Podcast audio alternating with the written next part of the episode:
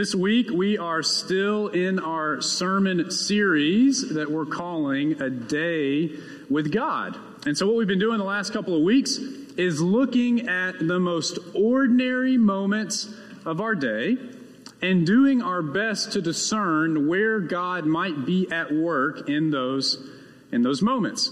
And I've kind of said every week at the beginning that I've kind of been struck by what I think is a truth that there is no moment, no task, no, no routine too small in our day to not reflect the presence of God and maybe even the work of God in our life at, at some capacity, right?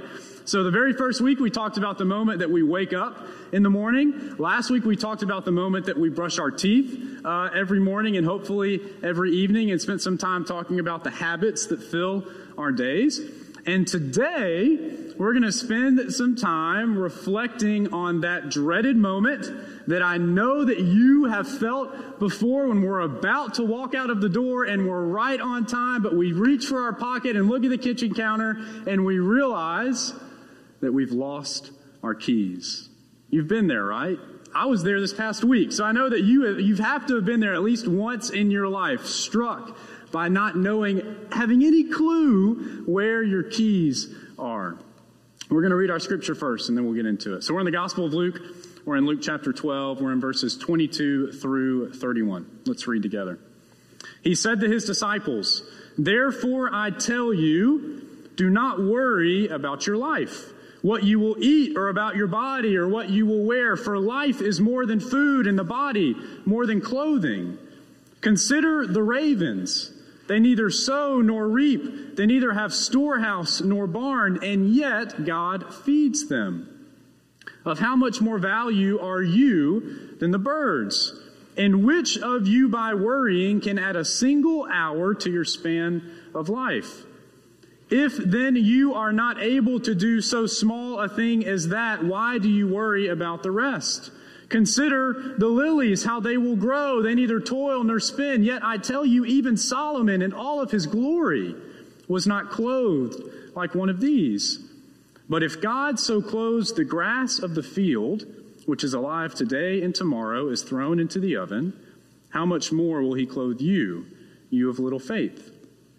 And do not keep seeking what you are to eat and what you are to drink, and do not keep worrying, for it is the nations of the world that seek all these things, and your Father knows that you need them. Instead, seek his kingdom, and these things will be given to you as well. This is the word of God for the people of God, and we say together, Thanks be to God. I usually have a plan for my morning for the most part, right? I, I wake up, I try to grab a shower as soon as I wake up. I brush my teeth. We talked about that last week, though. Uh, sometimes I make the coffee. Sometimes Madison makes the coffee. I usually get our one year old sippy cups ready for school. I go wake him up, and then me and Madison kind of tag team getting him ready for school, at least until she has to leave for school in the morning, too. And right now, the, the routine is, and I've learned that this changes as your child gets older, but, but for now, our routine is we give Reed milk at home in the morning, and then he eats breakfast at school at 745 and they have the good stuff at school for breakfast. Let me tell you. Like one day it's biscuits and gravy every week, and the day that it's biscuits and gravy, y'all, when I walk in that classroom, he is jumping out of my arms to go eat some of that biscuits and gravy. We get blueberry muffins every week. I think they even give them scones once a week. Like it is top tier carby breakfast food, right? And so all that to say, if you're running a little bit late in the morning, Reed will not hesitate to let you know, right? That he can sense that you're a little off schedule and it may cause him to get his biscuits and gravy a little bit later than he would like. And never fail, every once in a while, we'll be getting ready to walk out of the door right on time, right at 7.30, and I'll go to the kitchen counter and grab my wallet and grab my phone and realize that I have no clue where my keys are and I got a squirmy one year old in my arms that thinks we're about to go walk out of the door. And you felt this before, haven't you? It's like your whole morning just screeches to a halt. And I don't know about you, but I always go through the exact same routine. I check the pockets of the computer bag first, right? Thinking that maybe when I got home I slipped them into my work bag. And if they're not there, then I go check the pants that I wore the previous day, even though I'm pretty sure they're not there, but they could be there, right? I mean, those are the first two places that I always check. And then when they aren't in either one of those places, I start to panic a little bit and I feel my blood pressure start to just flare up just, just, a, just a little, just a little bit. And that's when it kind of sinks in for me that I think I've actually lost them, that, that I've lost my keys and I don't know where they are. Which means my morning plan is, is out of the window, along with my cool, calm, collected self. Reed's starting to get fussy because he's thinking about those biscuits and gravy, right? And I can't blame the guy. And it's usually during the school year, so Madison has already left for work by this point. So it's just me and Reed. That's it. Just me and Reed. And I begin to ask that question. Where could they be? And then I go through the steps, right, that we all go through when we're searching for lost objects around my house. I start with logic. I start by retracing my steps, looking in all of the places that would make the most sense for my keys to be. And at this point, I mean, I feel my blood pressure rising, but I'm still feeling fairly calm, all things considered. Like, this isn't a big deal. They're, they're going to turn up phase, right? Running that mantra through my head. But it doesn't take long for me to begin to call myself an idiot. My searching becomes much more frantic. And then I just resort to scanning every surface of the house, walking around like a, like a crazy person. And that's when the anger and the frustration really begin to come out. And I switch back and forth between blaming myself and blaming somebody else. I may even text Madison and ask her if she knows where my keys are, but she's never any help when it comes to any of this because they're my responsibility, unfortunately. And then I start to have like this, this mild crisis of faith. And maybe this is just because I'm a pastor, but I begin to think, well, I know God knows where my keys are right now. Why isn't he helping, right? Why can't he just tell me where they are? And then it's just pure desperation. I mean, you felt this, haven't you? This, this spiral that happens so, so quickly. And then I just start looking everywhere. I start looking in drawers. I start looking under beds. I start looking in random pant pockets that I know I haven't worn in, in days. I start looking in the places that I've already looked a couple of times, thinking maybe, maybe I missed them, just flying around the house in a tizzy. And I look down and realize it's been 10 minutes. And I remember a Catholic friend of mine told me that I should pray to St. Anthony when I lose something. And so sometimes I'll throw up a prayer, kind of like, I don't really know how this works, but if you're listening and you can lend me a hand, I would really appreciate it. I'm kind of in a low spot uh, right now. And then usually I just, I just give up. I sit on the couch. I'll pull out some puffs or some cheese for Reed to eat, just trying to get that blood sugar balanced out again. You know what I mean? And I start to think that I'm hopeless. I'm, I'm never going to find them. They, they are gone forever. There's no telling where they are. Maybe I'm going to have to have to, all of the keys remade that are on my keychain. And how much money is that, is that going to cost? Or maybe I'll just be stuck here forever with no keys. I'm never going to get to leave the house again. The morning is ruined. Everything is worthless. And I just allow myself to wallow for just a bit, just beat myself up a little bit. And then I pull myself back together I, I restart the cycle and I find my keys under the couch five minutes later, right? No clue how they possibly could have gotten there. And look, most, most likely I will, I'll move on pretty quickly with my day, right? I'll, I'll get, get Reed in the car, drop him at school, make it to the office, and kind of forget about those 15 minutes that caused me to have a, a mild crisis of faith.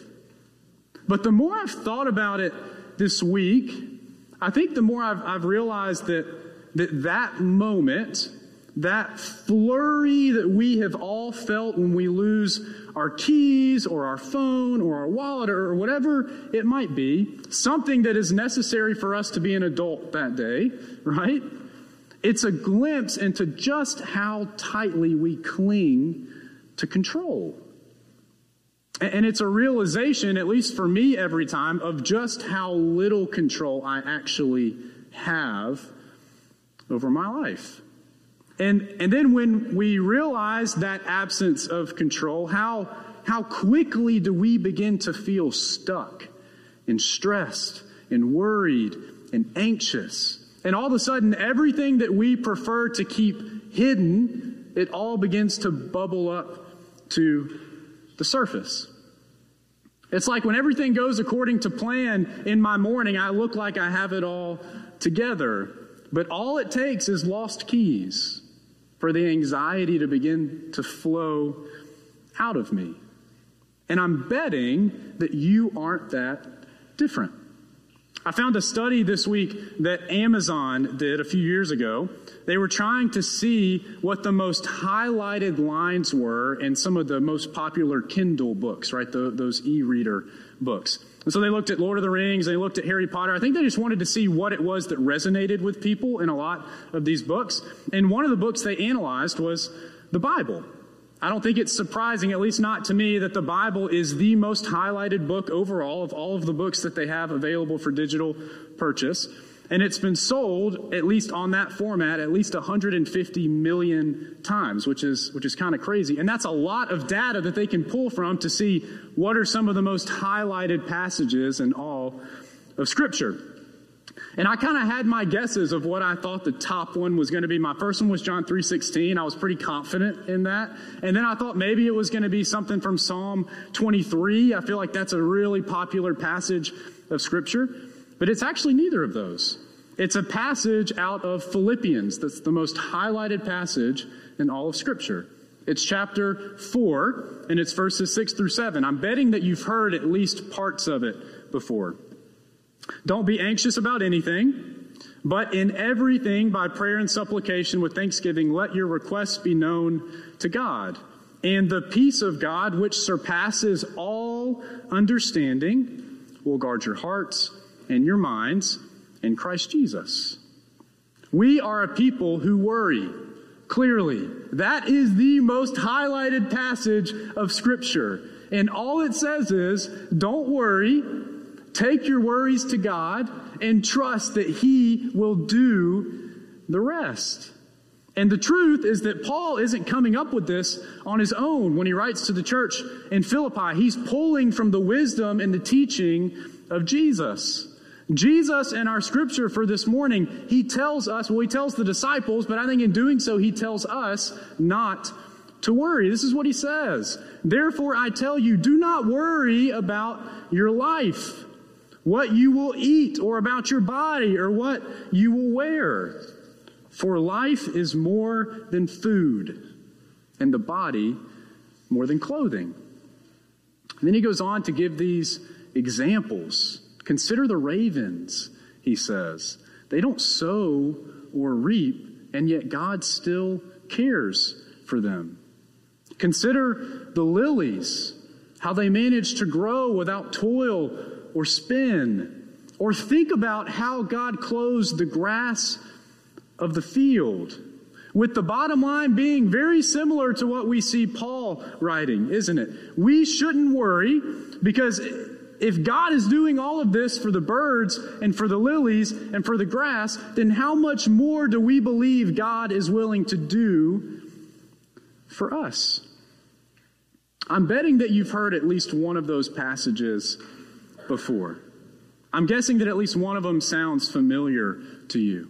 I was talking to a friend this week, and he told me that that passage out of Luke that we read from Luke 12 is his favorite Bible verse. And when his daughter was born and was having some health issues, it was, it was the section of scripture that he really clung to the most. It was what he found himself going to over and over and over again, that teaching from Jesus, trying to get us to trust the fact that he has got us and we don't have to worry. And when he said that, I think I realized that that is what we do with these passages of scripture most often. We reserve them for the big monumental worries of our life. Like when a child is sick, or when, or when we lose our job, or when we get a health diagnosis, or when you're just having one of those days or weeks or months where nothing is going the direction that you want it to go. And I don't think there's really anything wrong with that per se, but I realized this week something about myself that if the situation or the circumstance that is causing me to worry is something really, really big and really sharp and really profound, then I expect and believe that God will meet me in its midst. I, I've been taught that and I've experienced that since I was a child. But for some reason, in the struggles of the everyday, I feel like I have a right to be annoyed. Or, or, like for some reason, my faith can be thrown out of the window when it's something really, really small. And it seems to me the way Jesus is speaking here in the scripture that, that the disciples aren't much different than that. When Jesus is addressing the disciples here, he doesn't tell them not to worry about all of the really, really big stuff. Did you notice that? He doesn't bring up anything monumental. He doesn't bring up anything huge. He doesn't say, don't worry about whether the Roman Empire is going to take me and crucify me or not. Or don't worry about how they're going to persecute you after I am gone and after I have ascended. He doesn't say, don't, guys, don't worry about the end of the world, does he? He doesn't even say, don't worry about your families back home that you left to come and follow me. He doesn't bring up any of that big stuff when he's talking to them.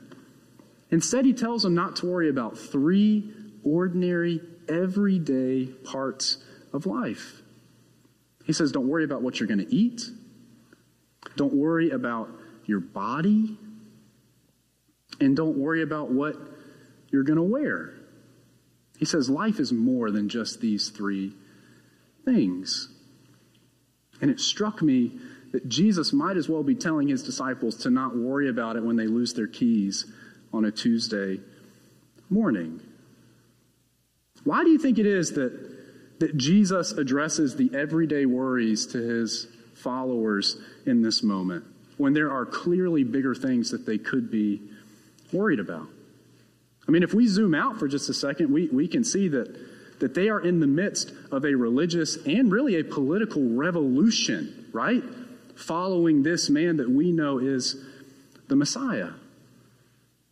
And I, I could be wrong about this, but I, I can't help but think that Jesus knows that if we are going to be a people who are not consumed with worry when the big stuff comes around, we have to learn how to deal with the small stuff first.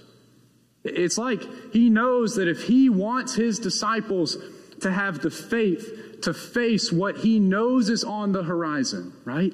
If he wants them to have the courage and the trust to walk the path that he knows they're going to have to walk, then they're first going to have to learn how to not worry about what they're going to wear or what they're going to eat or what their bodies may look like, and instead just learn how to follow him. It's almost like Jesus is trying to get his disciples to cultivate that practice of trusting that he will meet them in the smallest moments of grief and frustration and anger and worry. So that when the big stuff comes around, they might actually be ready to face it. Here's what I came up with this week, and I, and I put it on my whiteboard in my office on Tuesday, and I've been staring at it every day. I think learning how to not sweat the small stuff is how we build the faith to face the big stuff. And for me, at least, that, that really struck a chord with me this week. I think there's a lot of truth to what to that. And, I really, this morning, I don't in any way intend to, to demonize worry or anything like that. I really do believe that it, it is a part of the lives that we live. And as humans, we will face really challenging and unexpected and painful circumstances that will evoke worry and, and anxiety out of us. But we are also going to face so many inconsequential situations that for some reason we allow to have such a deep impact on us that, that really shouldn't. And if that's how we train ourselves to respond, then when we do face the big stuff, I'm afraid that we won't be in a good place to walk through that season as a people of faith. So here's what I'm going to challenge you to do. The next time that you lose your keys, or you can't find your phone, or you have no clue where your, your wallet is, and you hit that point of hopelessness, right? That point of despair that I, that I tried to model for you the best uh, that I could is to pull out your phone, or if you've lost your phone, then, then pull out your Bible and flip to Luke 12 and just read this passage. Just, just read it. And take just a moment to actually consider the ravens. Like, let's actually do what Jesus tells us to do when we find ourselves in moments of worry. Let's consider the birds of the air. Let's think about the lilies of the field. Let's think about the grass that we see growing all around us. Let's take just a moment and invite God into that moment with us and just see what happens. And maybe the next time we lose our keys, we won't lose our minds as well. Or maybe the next time we lose our keys, we won't lose our faith as well. And I'll make a promise to you, and I'm serious. If you're willing to do this, then, then I'm willing to do this. I'm willing to try it. And I completely understand that it's going to feel ridiculous in the moment when you've lost your keys to pull out your Bible and read Luke 12. But I am just curious what kind of reframing might happen for us if we take up this, this practice. Because I'm pretty convinced after this week that this teaching from Jesus puts us on that trajectory. That learning to not sweat the small stuff, that learning to let God into those moments with us is how we build the faith. To face those really big things of life that, that we know we're going to face. Trusting that when we do that, I believe, I believe, that we'll be one step closer to being the people that God is calling us to be. In the name of the Father, and the Son, and the Holy Spirit. Amen. Hey, friends, I just wanted to take a moment and say thank you for tuning into our message this week in the gathering. We hope you found it meaningful and life giving. As always, you're invited to join us for worship on Sunday mornings at 10 a.m., either in person here in the chapel or online. If you want to know more about who we are at Bluff Park United Methodist Church, you're invited to check out our website. There you'll find out who we are, what we have going on, and how you can be a part of it. As always, friends, if there's anything that we can do for you, you're invited to reach out to us. We are here to help you and support you in any way that we can. We hope that you're having a great week, and we look forward to seeing you soon.